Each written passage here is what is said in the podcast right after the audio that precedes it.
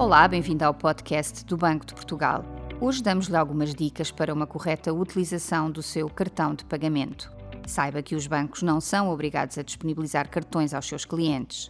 Com uma exceção, se for titular de uma conta de serviços mínimos bancários, tem de ter obrigatoriamente um cartão para movimentar essa conta.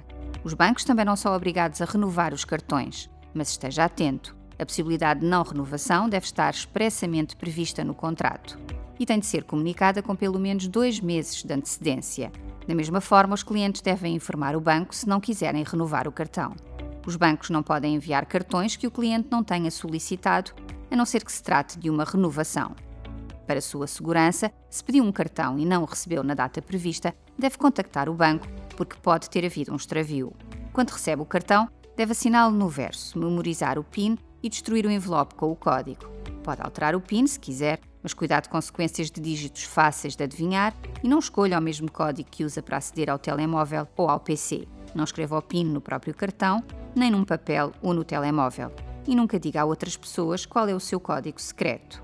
Em caso de roubo, perda ou apropriação indevida, contacte de imediato o seu banco. Saiba mais em bportugal.pt e acompanhe-nos também no Twitter, LinkedIn e Instagram.